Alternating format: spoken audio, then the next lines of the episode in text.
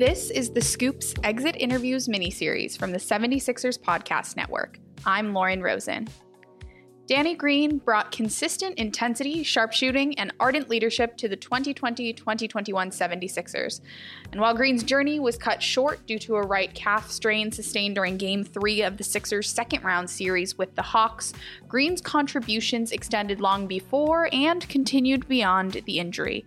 Immediately following the season's end, Green reflected. It was more frustrating for me knowing that I could have helped. I thought I could have helped. To never know the outcome. Not saying that I, I would have, we would have won the series or changed the series, but I thought um, watching from the sidelines, oh, it's never easy. You know, watching your team go down and not being able to be out there.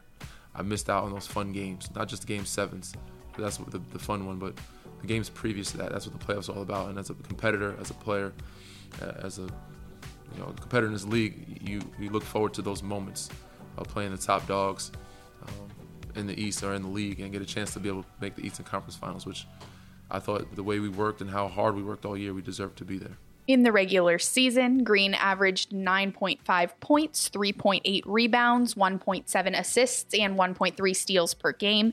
He shot forty-one point two percent from the field and forty point five percent from long range, a three-point shooting percentage second only to Seth Curry among his Sixers teammates.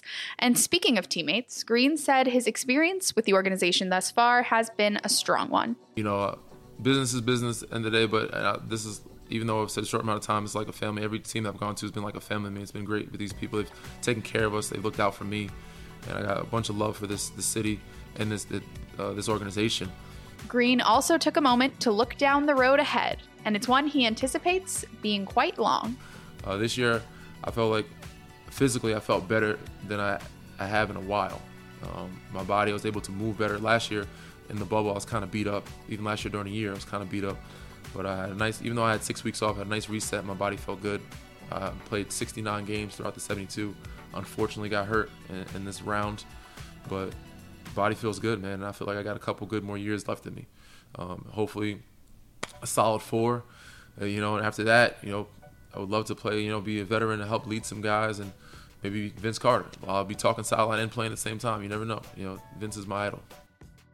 Be sure to follow The Scoop from the seventy-sixers Podcast Network for new installments in our Exit Interviews miniseries.